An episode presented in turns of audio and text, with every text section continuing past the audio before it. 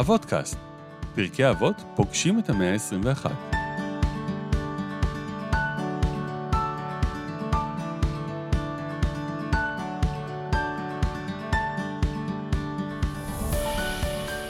שלום לכם, הפרק הזה הוקלט בעולם הקודם, קצת לפני ראש השנה תשפ"ד, לפני השבת השחורה ב-7 באוקטובר.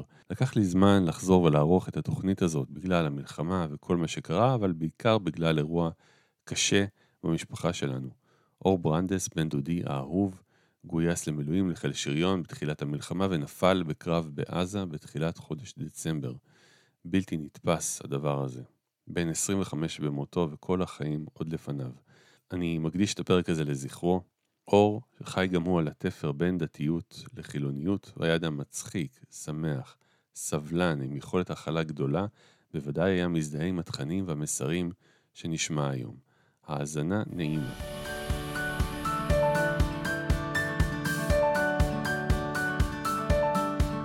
טוב, שלום לכם. נמצא איתנו עידו גנור, שנראה לי שהכי טוב שהוא יציג את עצמו בכמה מילים. אה, בשמחה, עידו, עידו גנור, בן 40, אה, תושב אה, רמת גן, נשוי עם שלושה ילדים, עובד בעולמות הלמידה הארגונית בתור מנהל חטיבה בחברת לוטן. וטוב, אולי נשמור את הקלף שלשמו התכנסנו לעוד מעט. כן, נשמור את הקלף המנצח לעוד מעט.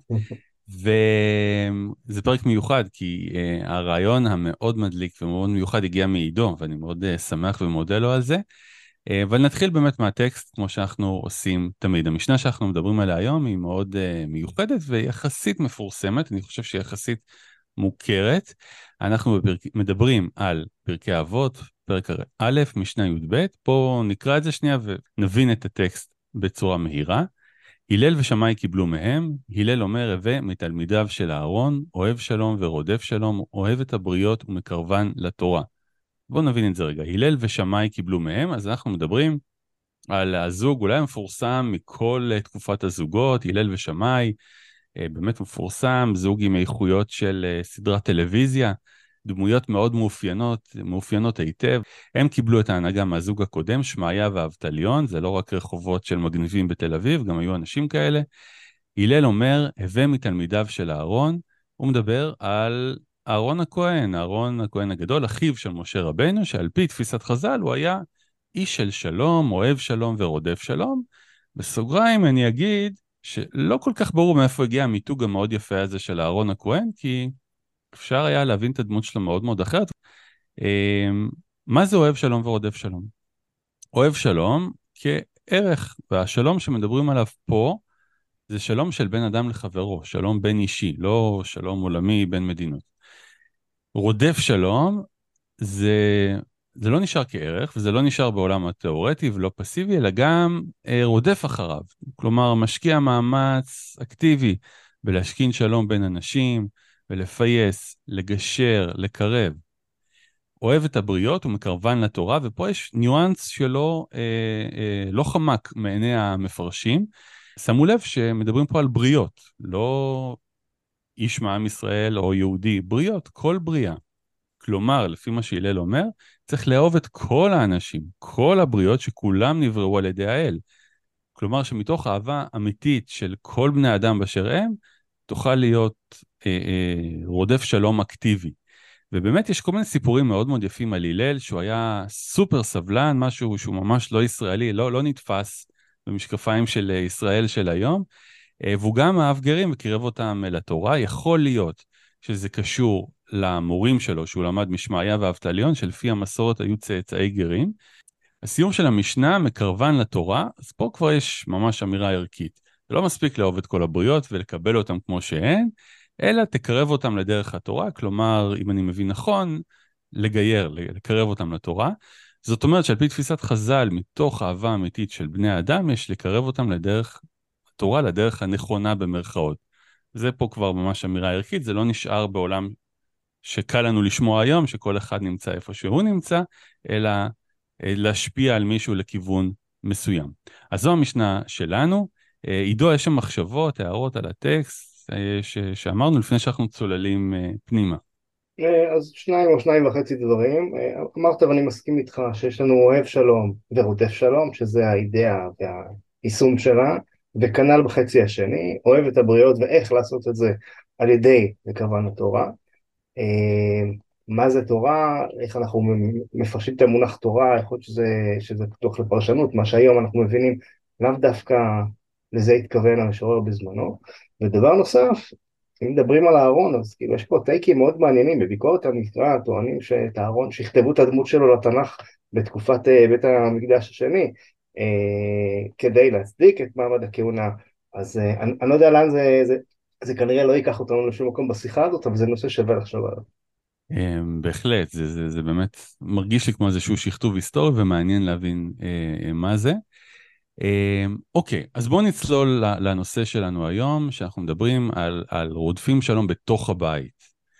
ואנחנו מדברים על החיים בתוך זוגיות מעורבת דתית חילונית. אוקיי? אז קודם כל, מה הקשר שלך לנושא המעניין הזה? לא, אז, אז הבטחנו קלף, אה, הקלף כן. זה שאני אני נשוי לאורית, אורית היא, היא, לא אמרתי, אני חילוני, תמיד הייתי, גדלתי, לא, לא מגיע מרקע דתי, ואשתי היא, היא דתייה, גם כן תמיד הייתה, זאת אומרת אה, גדלה, התחנכה בחינוך הממלכתי דתי, לציונות הדתית, אה, אז אנחנו מיישמים את העניין הזה של זוגיות דתית חילונית אה, בבית ובקהילה, נדבר גם על זה. מעולה, מדהים. איך אתה מגדיר קודם כל זוגיות מעורבת? זה חייב להיות ממש כאילו שחור לבן, כמו שתיארת את עצמך, או שיש עוד צבעים? לא יודע. אז אני חושב שאצלנו זה מאפיין אחד, באופן כללי סביר, לה, אפשר להגיד שכשאחד מבני הזוג הוא שומר שבת והשני לא, זה מה שהופך את הזוגיות למעורבת, אבל זה יכול להתחיל בכל מיני מקומות, לפעמים שני בני הזוג מגיעים מרקע מסוים ואחד מהם עושה צעדים על הרצף הדתי, בין אם הוא מתחזק או, או הפוך, לפעמים השני בא בעקבותיו, ואז יש איזו תקופה בזוגיות שהיא מעורבת ואחר כך היא הופכת שוב להיות הומוגנית. בזוגיות, במקרים משמחים, כשיש חתונה וזה אירוע משמח, הזוגיות מעורבת הופכת למשפחה מעורבת, והרבה פעמים גם אחרי זה מגיעים גם ילדים, שזה מעבר שהוא גם כן מעבר טריקי. כן. מזוג מעורב למשפחה מעורבת עם ילדים, כי הפערים האלה בין בני הזוג משפיעים.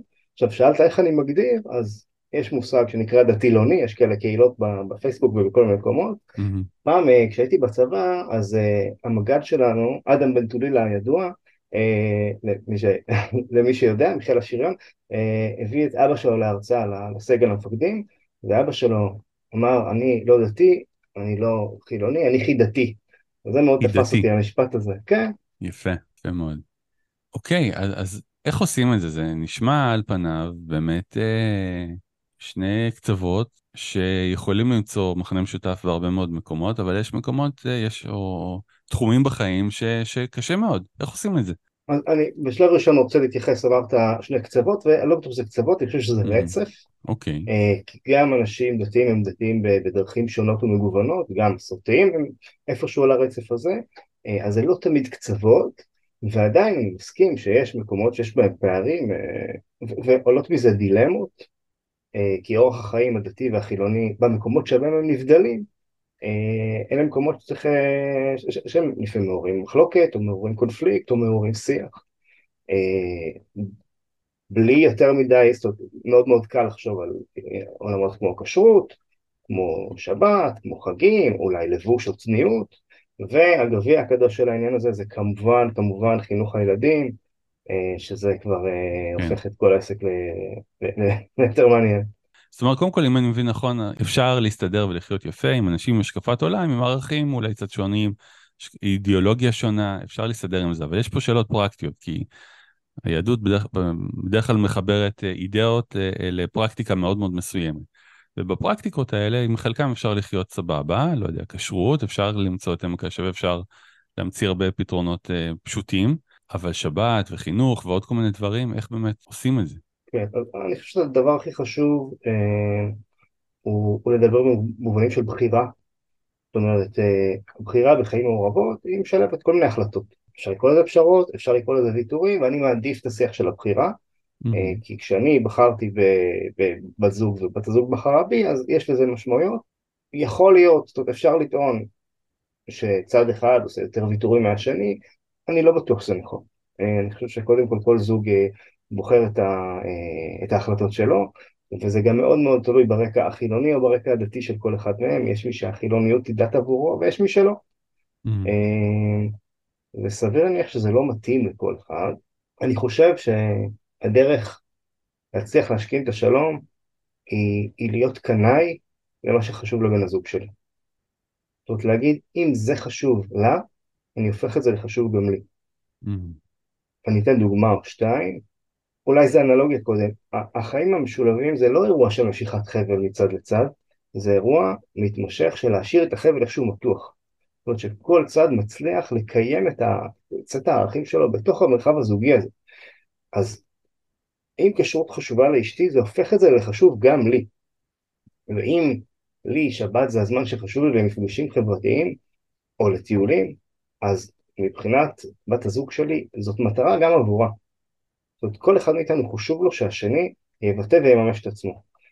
אין לי, לא יעשה אותי שמח אם יום אחד אה, אשתי תגיד לי בוא ניסע להם בשבת. זה, לא ישמח לי, אם זה ישמח אותה בסדר. זה לא מטרה עבורי, אני לא מחפש אה, להמיר אותה. להפך, אני מחפש שהשבת עבורה תהיה שבת משמעותית בדרך שלה. אז קודם כל זה אומר שכל אחד צריך לחדד, כל צד בזוגיות צריך לחדד לעצמו מה הכי חשוב לו, לא יודע, מבחינה, מבחינה ערכית, אם אני מבין אותך נכון, מה באמת באמת חשוב לו, ולהבהיר את זה לצד השני. תקשורת זה כנראה אחד הדברים החשובים בכל צד בחיים, כל אספקט בחיים. כן. אה, אז כן, בהחלט כן. אני חושב שהדוגמה הכי נוחה היא כשרות, הכי פשוטה לפירוק. לפני שאנחנו התחתנו, אז אה, אשתי למדה אצל, באולפנה של הרב שי פירון, ואנחנו בשיחה איתו, לפני שהתארסנו. אה, והרב שי הקביל את השמירה על כשרות, להבדיל כמובן, לסיטואציות כמו טבעונות או כמו צליאק. הוא אמר לי, אם, אם אתה מתחתן עם טבעונית, אם אתה מתחתן עם צליאקית, האם אמא שלך לא תעשה מאמצים כדי שאפשר יהיה לחיות ביחד ולאכול ביחד וכדומה? ודאי שכן, ובאותה מידה כנראה יהיה חשוב לה להכיר את המטבח שלה, וזה באמת היה בלי שביקשתי, בלי שרמזתי, אמא שלי הבינה שזה מה שחשוב גם לה. זו, זו דוגמה מייצגת, אולי קלה יותר, כי כנראה אני חושב שרוב האנשים, לא משנה מה הם אוכלים, יהיה להם, אני חושב, יותר קל, אולי אני מדבר בשם עצמי, יותר קל אה, אה, לעשות ויתורים על, אה, על מאכלים אה, שהם לא כשרים, מאשר אה, ויתורים במקומות אחרים. אה, אבל דברים יותר קשים, כמו שבת וחגים וכל ה... באמת אה, סט התנהגויות ש, שזה מביאים, זה גם כשרות, זה יותר קל, כי יש, אנחנו חיים בחברה עם שפע, עם מדפים מלאים במוצרים שבמילא כשרים, אז כאילו, אתה לא חי בצרפת, שבירת ה... לא יודע, קולינריה ומאכלי הים ו... וכולי, לדוגמה, אוקיי? אז אני מקבל את זה שאתה מקשה עליי ואומר, שלחתי לדוגמה הקלה, זה, זה נכון. אה, ואפשר להמשיך הלאה לדוגמאות שהן יותר קשות לביצוע. אה, אפשר לדבר על שבת, אה, שבת היא באמת בעיניי מקום שבו האחים מתנגשים. אני אחזור לדבר שאמר לנו שוב הרב שי פירון והמליץ לנו ואימצנו את הדברים הקשים שווה לדבר עליהם לפני, שווה לדבר עליהם בשלב מוקדם של הזוגיות לפני שמקימים משפחה אז אם זה איך תראה השבת ואם זה אמ, חינוך הילדים. אני יכול להעיד על עצמי, אבל זה לאו דווקא מייצג. בית שלנו הוא, הוא, הוא מרחב שומר שבת, אבל אני לא שומר שבת. Mm. אה, וכן, לפעמים אני נוסע, לפעמים אני עם טלפון ועוד דברים כאלה. הבנתי. מה, מה מרוויחים מחיים כאלה בזוגיות מעורבת, מגוונת? מה מרוויחים? מה מפסידים? על מה אתה צריך לוותר? מה אתה מרוויח אה, לצד הוויתורים האלה? אני, אני חושב שאני אצטרך לענות על זה קצת כמו פוליטיקאי, ולענות על שאלה טיפה שונה. זאת אומרת, אני אענה גם על השאלה שלך, ואני אעלה גם על שאלה נוספת. כי אני חושב שבמונחים של רווח, הרווחים המשמעותיים הם ברמת המשפחה והקהילה ולא ברמת הזוגיות. אני תכף okay. אוקיי. אסביר, אבל קודם אני אענה לך. אני לא חושב שזה ערך למצוא את האחד או האחת שלי דווקא בחוג שהוא מ... אה, אה, ממגזר אה, או מהשקפה דתית אחרת. אני במקרה, במקרה, באמת במקרה עידו, אני תמיד, תמיד, תמיד, כל חיי היו לי חברות דתיות, כתבו עליי בספר מחזור בכיתה ב' אני אתחתן עם, אה, עם אדריכת בני עקיבא וזה קרה. אבל זה, וזה קרה, כן. כן, אבל זה, אבל זה באמת אירוע נקודתי. הייתה לי חברה כאילו בכיתה ח' ובכיתה אה, י' וגם אה, אשתי, כולנו דתי, אבל זה באמת חריג. לא הייתי אומר לעירוני, לך תחפש קיבוצניקית. לא הייתי אומר, ל, לא יודע, סטודנטית למדעי המחשב, תצאי עם כלכלן. זאת אומרת, זה לא משהו שצריך לחפש אותו, אנחנו, אנחנו מחפשים בבני, בבני זוג כל מיני ערכים ודברים שמשלימים אותנו ועושים לנו טוב, אבל זה לא בגלל הפער הזה. אז אם אתה, שואל, אם אתה שואל מה מרוויחים, אני, בעיניי השאלה היא מה מרוויחים בחיי הקהילה שהם מעורבים. זאת אומרת, בלחיות במקום שבו אנחנו והילדים שלנו חשופים לאחר אה, כל הזמן. ושם בעיניי יש רכבים, אה, אה, רווחים עצומים. כמו, כמו מה? הרבה פעמים בחוגים האלה שאנחנו מסתובבים בהם, מדברים על פלורליזם, ומדברים על לקיים פלורליזם ביומיום, לא פעם בשנה, יום הזיכרון לרצח רבין, להיזכר שאנחנו חברה אחת, אלא להיות ביום יום בפועל עם, אם זה הילדים או אם זה אנחנו המבוגרים, בקרבת אנשים שהם חיים חיים אחרים מאיתנו, שיש להם אידיאולוגיות שונות מאיתנו, ואנחנו רואים את זה ואנחנו מתערבבים איתם, אנחנו בעצם במקום לפגוש את האחר באוניברסיטה, בפעם הראשונה, אנחנו פוגשים אותם כל יום, לא רק בעבודה שאני מקסימום יושב עם האדם בחדר אוכל או בכמה ישיבות, ו... אלא לא, אני חי איתם ואני חי איתם אה, אה, בבוקר שאני שם את הילדים בבית ספר ובאחר הצהריים בגן השעשועים. אה, וכשאני אומר איתם, אז הכוונה למישהו שהוא אחר על, רס, על קשת הזהויות היהודיות בישראל, שהדתי, המסורתי, החילוני, ובפועל, אה, לפחות בחיים שלי, אנחנו, אני כן, ה exclude, אה, אני, אני מוציא מן הכלל את האוכלוסייה החרדית, בגלל שאולי שם הפערים האידיאולוגיים הם יותר גדולים ויותר קשה ממש לנהל את החיים האלה ביחד ביומיום. אוקיי, okay, אבל, אבל אה, אני אבוא ואני אקשה, יבואו אה, ילדים של משפחה כזו כאשר יגדלו, ויגידו להורים, תחליטו מה אתם. אתם לא פה ולא שם, תחליטו מה אתם. בלבלתם, אכלתם את הראש, פלורליזם, פלורליזם. די, אני רוצה משהו ברור. אה, אני חושב שהקשיים הם יותר בראש שלנו המבוגרים. ילדים הם מטבעם סטגלנים, הם רואים מציאות והם מקבלים אותה כ- כאמת. אה, והאכילת ראש היא בעיניי בראש שלנו. אז הילדים פחות חווים את הקושי הזה, הילדים שלי מגיל מאוד מאוד קטן יודעים להגיד שאבא לא שומר שבת ואמא כן, ואבא יורד במעלית בשבת ואמא מחכה למעלית שבת, זה גם לפעמים נוח כי אם צריך לקחת את העגלה או את האופניים אז זה מסתדר. אה, וכשהם היו קטנים אז הם גם הייתה להם את הזכות לבחור, ומגיל מסוים אז הם כבר לא בוחרים, כי אנחנו בחרנו איך אנחנו מחנכים אותם, הם יורדים במעלית שבת כי ככה החלטנו. הזכרת באמת מסגרות קהילתיות, ש, שזה שהוא הרווח העיקרי, אז, אז באמת יש מסגרות חינוכיות וקהילתיות ש, שמתאימות לזה, צריך לבנות כאלה כדי באמת אה, להצליח אה, אה, ליהנות מהיתרונות, כמו שתיארת אותם? בישראל קיימות כמה עשרות קהילות מעורבות, שבדרך כלל מתארגנות סביב אה, מוסד חינוך מעורב. כן. יש הרבה מאוד גנים, קצת פחות בתי ספר יסודיים, קצת פחות בתי ספר אה, על יסודיים.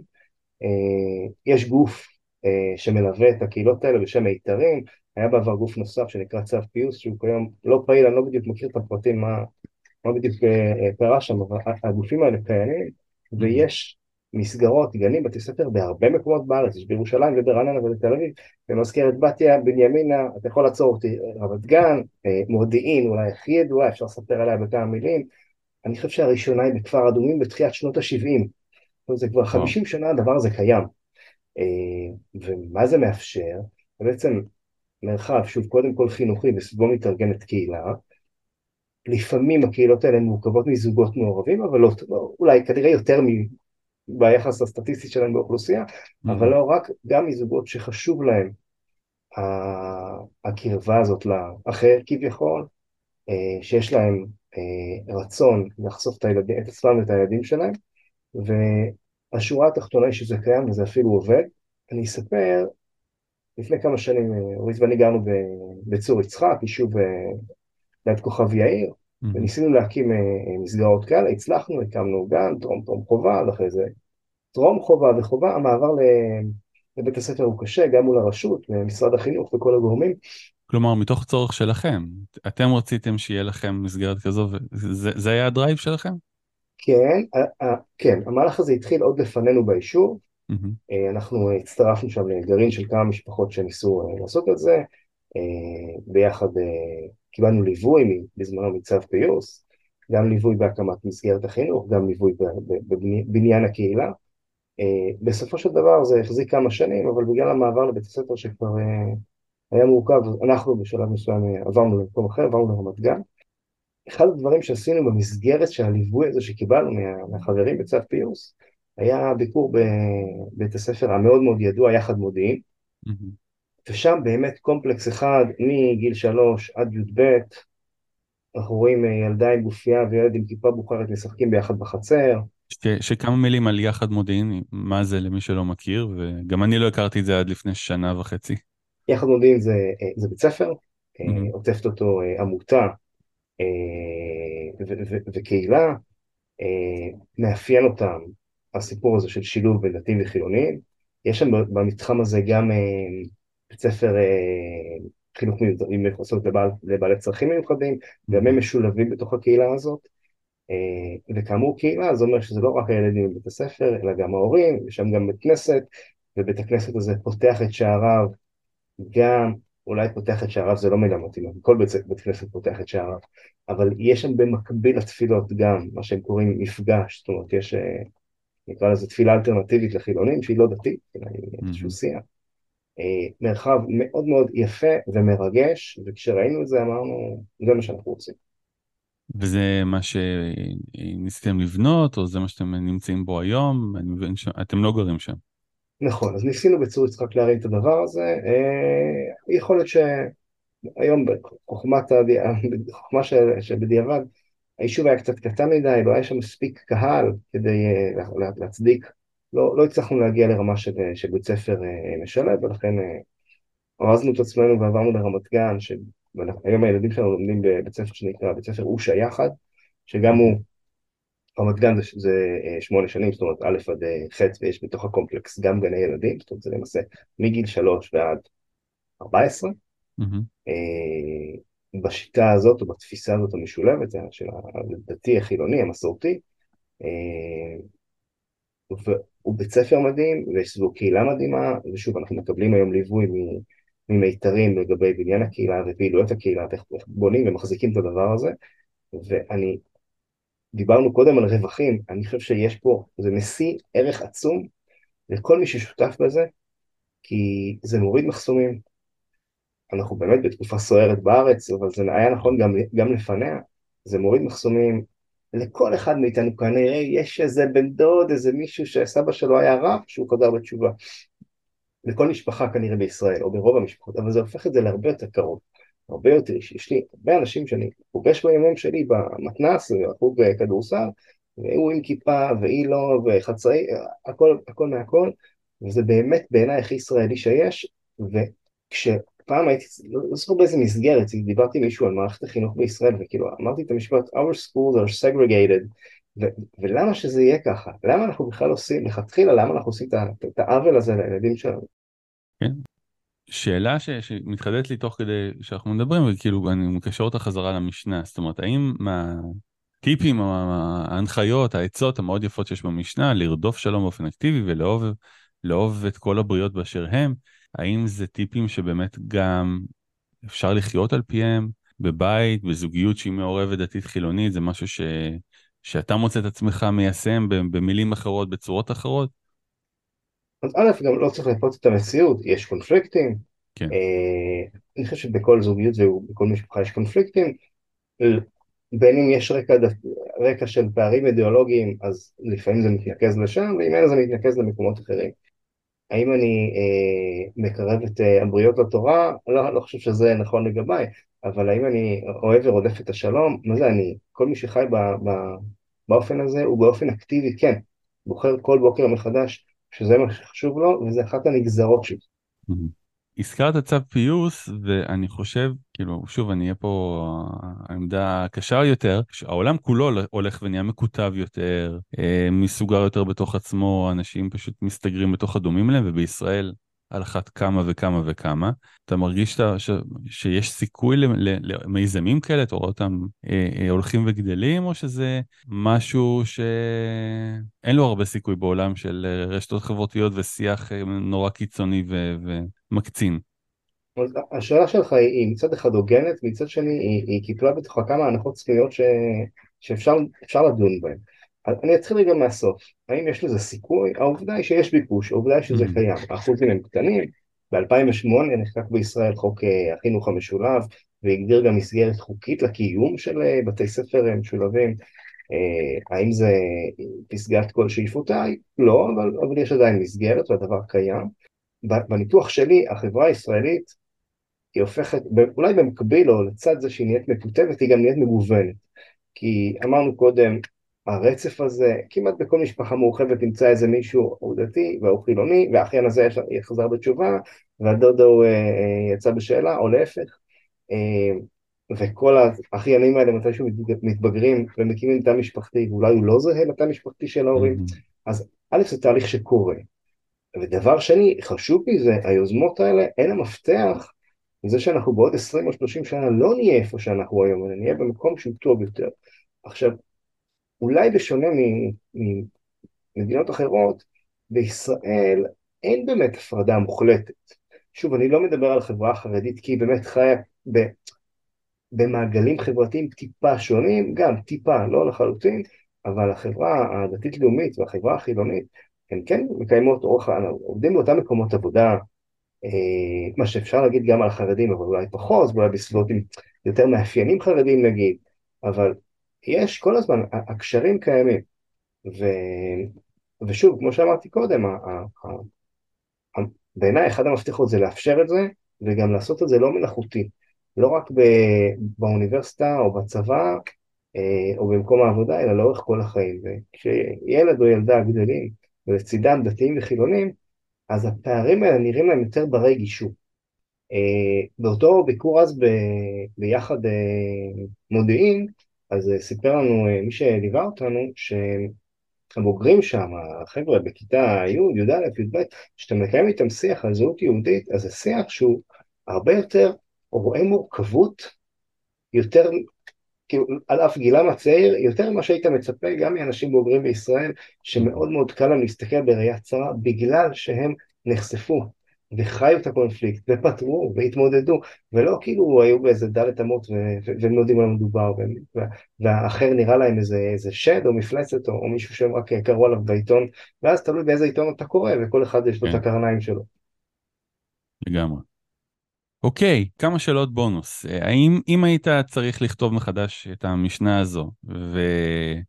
לנסח אה, כלל כזה. אגב, כל ה... רוב המשניות בפרקי אבות הן מאוד קליטות, מחולקות לשלוש, זה דברים שאתה יכול להדפיס, לשים בכיס, לזכור. אה, אם היית צריך לנסח איזשהו מין כלל ברוח המשנה, איזשהו כלל, איזשהו טיפ לחיים אה, טובים לזוג שעל הרצף הדתי-חילוני, מה היית מנסח? אני אענה לך בעוד שנייה. לפני זה, כששמעתי את הפרק הראשון בפודקאסט שלך, או לא את האינטרו, את הפרק, פרק פרק הראשון, אז uh, הלכתי לארון הספרים אצלי בבית וחיפשתי את פרקי אבות. Mm-hmm. ואז הוצאתי פרקי אבות, ואמרה לי, ואמרתי לאורית, אה, הנה זה, זה הספר שלי, אמרה לי, לא, לא, זה הספר שלי. מה הסתבר? קודם כל היא צודקת, תמיד צודקת, ויש לנו שני ספרים של פרקי אבות. אחד שלה, שהוא כתוב, הוא כמו שאתה, כמו שאתה כנראה מדמיין פרקי אבות, עם פירושים, ועם כל ה... אתה יודע, יש לך שתי שורות ואלף פירושים מסביב. כן. ויש לי את הפרקי אבות שלי, שהוא כתוב כמו ספר שירה. בכל עמוד את השלוש, אה, שתיים, שלוש שורות, זהו, המשנה וזהו, תעשה איתה מה שאתה רוצה. בלי פירושים. בלי פירושים, בלי כלום, באמת mm-hmm. כתוב כמו שירה, ללמדך, גם זה הבדל מעניין. מי, מי רוצה להסתמך על, או, או להתבסס או להיעזר בפרשנים, דורות של פרשנים, ומי אומר, קח את זה, תעשה עם זה מה שאתה מבין, כאילו זה היה יהודה mm-hmm. עמיחי. עכשיו לשאלה שלך, אתה שואל אם, אה, אם אפשר לנסח כללים, אני חושב שלא צריך, כי כל הכללים האלה כבר במשנה. אם זה אה, לדון כל אדם לכף זכות, אם זה יהיה כבוד חברך חביב עליך כשלך, או תורה עם דרך ארץ, או הרי מקבל כל אדם בסדר פנים, הכל שם. הכל שם, לא צריך להמציא, צריך לקרוא בטקסט ולקחת ממנו, אה, חכמינו כבר עשו את העבודה. מעולה. ועוד עוד שאלה מאתגרת, לי, לי אין תשובה, אבל מה אכפת לי, אני, אני מאתגר אותך. הלל לקח פה נו, דמות, אמר, תהיה מתלמידיו של אהרון, אהרון הכהן, ואמרנו גם שיש פה עניין מעניין של למה בחרו דווקא אותו ולמה הוא נתלה בו, אוקיי, בסדר.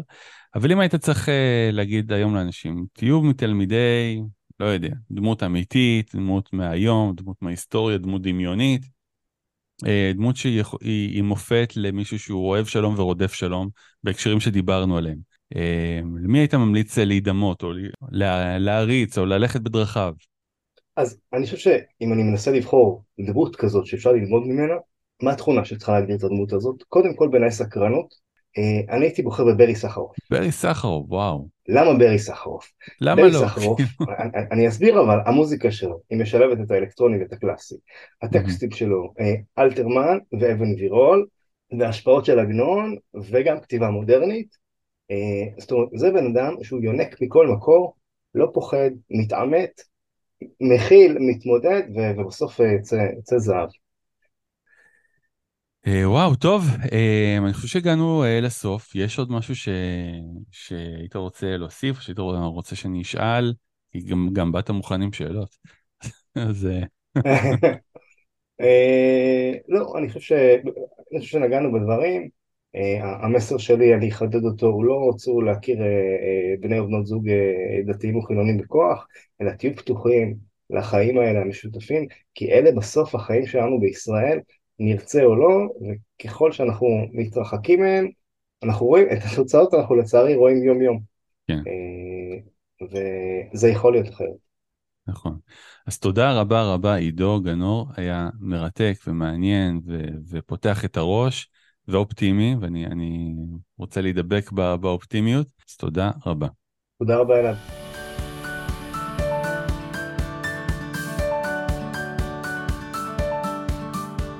כאן הגענו לסיומו של הפרק, אני מקווה מאוד שמצאתם בו ערך והשראה. אם אהבתם את התוכנית, תפיצו אותה הלאה, לחברים ואנשים שזה יעניין אותם. כמובן יעזור לתת דירוג חיובי באפליקציית הפודקאסטים. אשמח מאוד לשמוע רעיונות להמשך לעוד חיבורים מעניינים שניתן לעשות כאן. אתם מוזמנים לכתוב לי בעמוד בפייסבוק או בטופס המשוב בתיאור התוכנית. להתראות בשמחות.